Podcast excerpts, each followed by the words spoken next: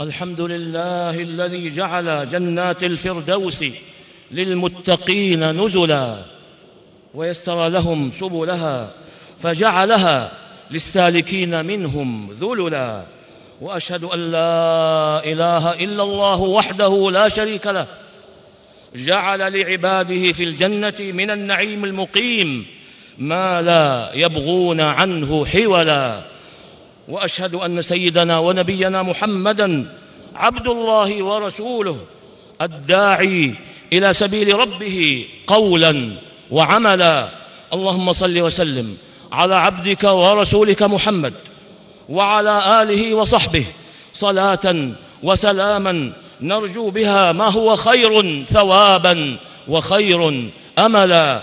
أما بعد فاتقوا الله عباد الله وتزودوا ليوم المعاد بخير زاد فالسعيد من تزود من دنياه لأخراه واتقى الله مولاه وسلك إليه سبيل كل مخبت أواه. عباد الله مطمح آمال المتقين وغاية مقصد الأوابين ومنتهى أمان المخبتين النظر إلى وجه الرب الكريم في جنات الفردوس منعمين مع النبيين والصديقين والشهداء والصالحين. في نعيم مقيم هو حسن المآب الذي وعد الله به عباده في قوله عز اسمه هذا ذكر وإن للمتقين لحسن مآب.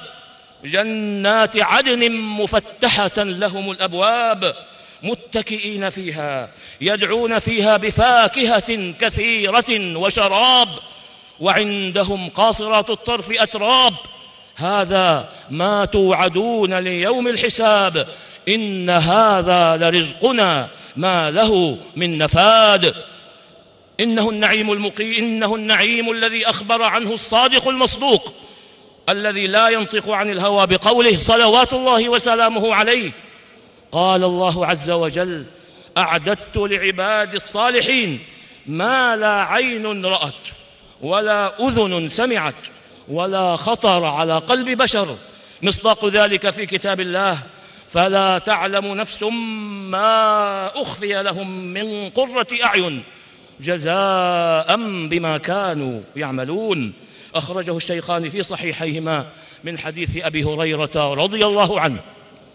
وأخبر, وأخبر عنه أيضا بقوله في الحديث الذي أخرجه الإمام البخاري والإمام مسلم في صحيحيهما من حديث أبي هريرة رضي الله عنه أنه قال قال رسول الله صلى الله عليه وسلم لقاب قوس أحدكم في الجنة خير مما طلعت عليه الشمس أو تغرب.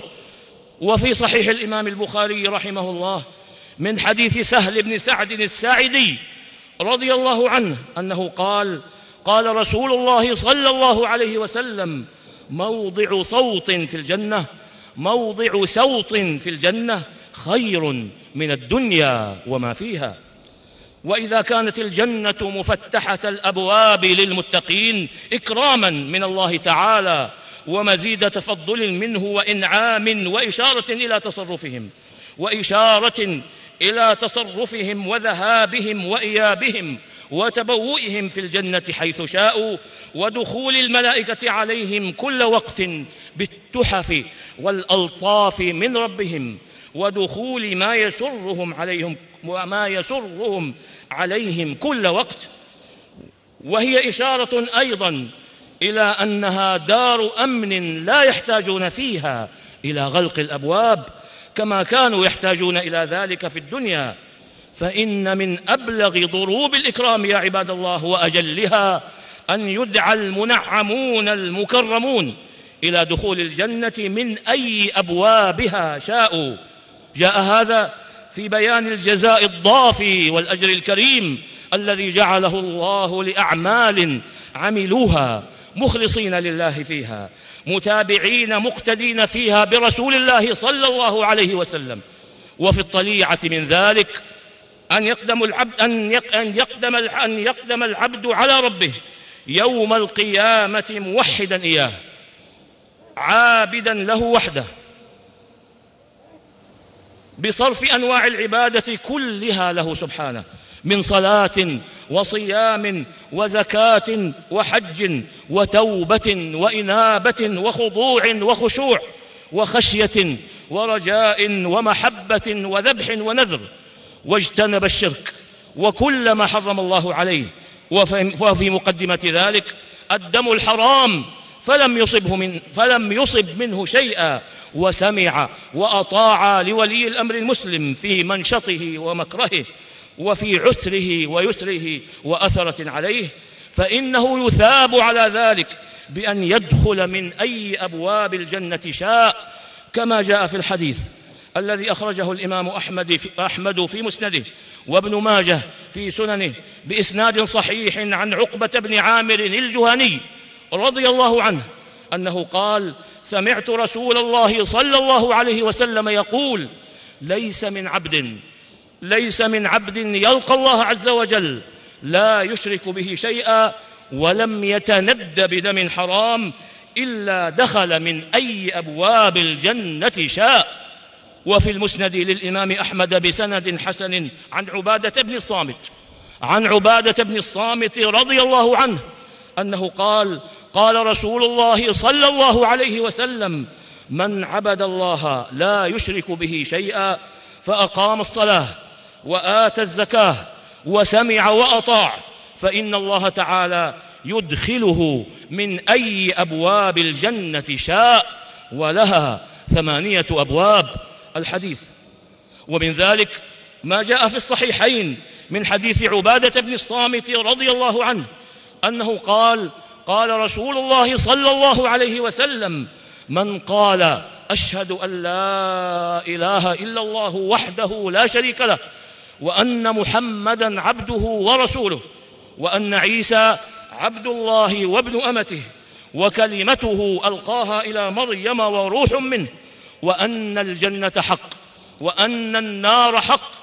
أدخله الله الجنة أدخله الله من أي أبواب الجنة الثمانية شاء.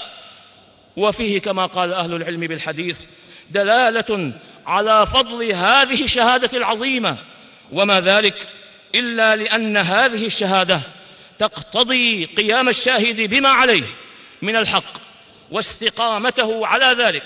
إذ الشهادة الصادقة تقتضي العمل بما أوجبه عليه بما أوجبه عليه الله ورسوله. فإن نكس على فإن نكص على عقبيه وأصر على المعصية وتجافى عن الطاعة كان ذلك دليلا بينا على خلل في شهادته ونقص في عهده والتزامه. ومما جعل الله عليه هذا الثواب العظيم أيضا أن يتوضأ المسلم فيحسن وضوءه باستيفاء أركانه وواجباته وشروطه وسننه وآدابه ثم يعقب ذلك بالشهادتين ويقول اللهم اجعلني من التوابين واجعلني من المتطهرين. فقد أخرج الترمذي في جامعه بإسناد صحيح عن أمير المؤمنين الفاروق عمر بن الخطاب رضي الله عنه أنه قال قال رسول الله صلى الله عليه وسلم من توضأ فأحسن الوضوء ثم قال أشهد أن لا إله إلا الله وحده لا شريك له وأشهد أن محمدا عبده ورسوله اللهم اجعلني من التوابين واجعلني من المتطهرين فتحت له ثمانية أبواب الجنة يدخل من أيها شاء. ووعد الله بهذا الجزاء أيضا من تجهمت له الأيام ونزل به قضاء الله تعالى بقبض ثلاثة من ولده. هم ثمرات فؤاده وفلذات كبده ورياحين حياته. لم يبلغ أحد منهم سن التكليف الشرعي فكان عند الله من المكرمين من المكرمين بهذا الإكرام لقاء صبره لقاء صبره على قدر, على قدر الله واحتسابه الأجر على مصاب على مصابه رجاء حسن العاقبة فيه وجميل الموعود عليه الوارد الوارد في الحديث الذي أخرجه الإمام أحمد في مسنده وابن ماجه في سننه بإسناد حسن عن شرحبيل بن عن شرحبيل بن شفعة أنه قال لقيني عتبة بن عبد السلمي. فقال سمعت رسول الله صلى الله عليه وسلم يقول ما من مسلم يموت له ثلاثة من الولد لم يبلغ الحنث إلا تلقوه من أبواب الجنة الثمانية من أيها شاء دخل. وفي مسند الإمام أحمد أيضا وسنن النسائي بإسناد صحيح عن معاوية بن قرة عن أبيه رضي الله عنه أنه قال أن رجلا أتى النبي صلى الله عليه وسلم ومعه ابن له فقاله فقال له صلى الله عليه وسلم أتحبه؟ فقال أحبك الله كما أحبه. فمات يعني الابن. ففقده النبي صلى الله عليه وسلم فقد أباه فسأل عنه فجاء فقال له صلى الله عليه وسلم أما يسرك ألا تأتي بابا من أبواب الجنة إلا وجدته عنده. يسعى. يسعى يسعى يفتح لك. وجعل الله للمرأة الصالحة نصيبا موفورا من هذا الموعود جزاء ما استجابت لله فأطاعته بالمحافظة على ما افترضه عليها. من الصلوات الخمس فأحسنت أداءها. وصام وصامت فريضة الله في شهر رمضان وأدت ما لزوجها من حقوق عليها فأطاعته بالمعروف وحفظته في نفسها وماله فلم تخنه فيما ائتمنها عليه مبتغية بذلك مبتغية بذلك وجه ربها عاملة في كل شأنها. بما يرضيه فاستحقت عنده سبحانه. هذا الجزاء الذي جاء في الحديث الذي جاء في الحديث الذي أخرجه ابن حبان في صحيحه بسند صحيح عن أبي هريرة رضي الله عنه أن رسول الله صلى الله عليه وسلم قال إذا صلت المرأة خمسها وصامت شهرها وحصنت فرجها وأطاعت زوجها قيل لها ادخل الجنة قيل لها ادخل الجنة من أي أبواب الجنة شئت. فنهنيئا لها ولهؤلاء العاملين من قبلها. عباد الله إن مدار هذه الأعمال الواردة في هذه النصوص النبوية الكريمة إن مدارها وروحها وأساسها طاعة الله ورسوله. فأطيعوا الله ورسوله يا عباد الله ومن يطع الله ورسوله فقد فاز فوزا عظيما. نفعني الله وإياكم بهدي كتابه وبسنة نبيه صلى الله عليه وسلم. أقول قولي هذا وأستغفر الله العظيم الجليل لي ولكم ولكافة المسلمين من كل ذنب إنه هو الغفور الرحيم.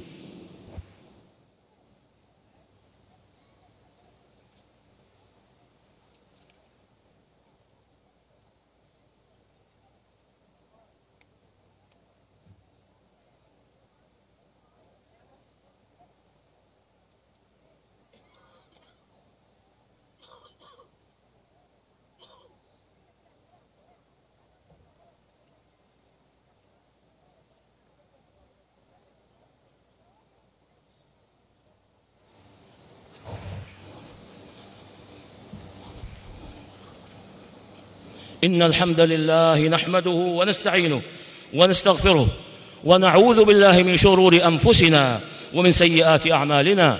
من يهده الله فلا مضل له ومن يضلل فلا هادي له. وأشهد أن لا إله إلا الله وحده لا شريك له. وأشهد أن محمدا عبده ورسوله صلوات الله وسلامه عليه وعلى آله وصحبه. أما بعد فيا عباد الله إن الإصلاح بين المتنازعين والتقريب بين المختصمين من الإخوة في الدين باب من أعظم أبواب الخير الذي يحبه الله ورسوله ويدعو إليه ويحث عليه بأبلغ عبارة وألطف إشارة مع جميل الموعود عليها حيث قال سبحانه إنما المؤمنون إخوة فأصلحوا بين أخويكم واتقوا الله لعلكم ترحمون. وقال عز من قائل لا خير في كثير من نجواهم إلا من أمر بصدقة إلا من أمر بصدقة أو معروف أو إصلاح بين الناس ومن يفعل ذلك ابتغاء مرضات الله فسوف نؤتيه أجرا عظيما. ومعناه كما قال ابن ومعناه كما قال ابن جرير رحمه الله لا خير في كثير من نجوى الناس. يعني كلامهم جميعا إلا من أمر بصدقة أو معروف والمعروف هو كل ما أمر الله به أو ندب إليه من أعمال البر والخير أو إصلاح بين الناس وهو الإصلاح بين المتباينين أو المختصمين بما أباح الله الإصلاح بينهما ليتراجعا إلى ما فيه الألفة واجتماع الكلمة. على ما أذن الله وأمر به.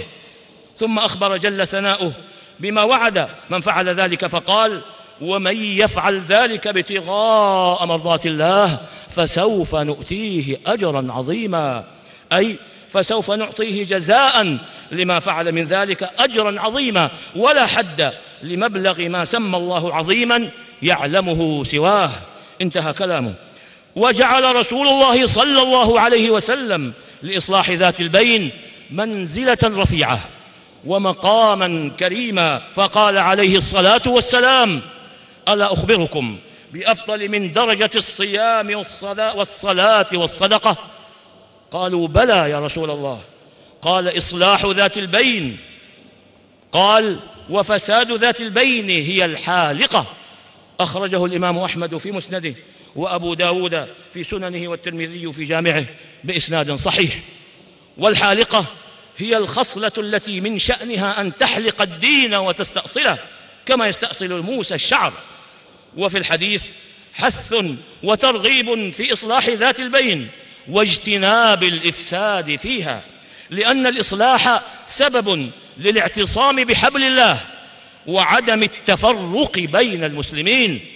وفساد ذات البين وفساد ذات البين ثلمة في الدين. فمن تعاطى إصلاحها ورفع فسادها نال درجة فوق ما يناله الصائم القائم المنشغل بخويصة نفسه. هذا وقد وفق الله ولي, أمره ولي أمرنا خادم الحرمين الشريفين حفظه الله إلى الأخذ بهذا النهج الإسلامي السديد في الإصلاح بين الإخوة. فتولى أمر الإصلاح بين البلدين العربيين المسلمين مصر وقطر ورعى جهود الوساطة الخيرة بينهما فكان سعيه مشكورا وعمله إن شاء الله عملا صالحا مبرورا. نسأل الرحمن الرحيم رب العرش الكريم أن يتقبله منه وأن يعظم له الأجر ويجزل المثوبة ويحسن الجزاء بمنه وكرمه. إنه أكرم مسؤول. كما نسأله سبحانه أن يجزي قادة هذين البلدين العزيزين خير الجزاء وأن يثيبهم أحسن المثوبة على ما أبدوه من استجابة جميلة. لا ريث فيها لا ريث فيها ولا إبطاء. ومن تعاون كريم يدل على خلق رضي وحس صادق قوي.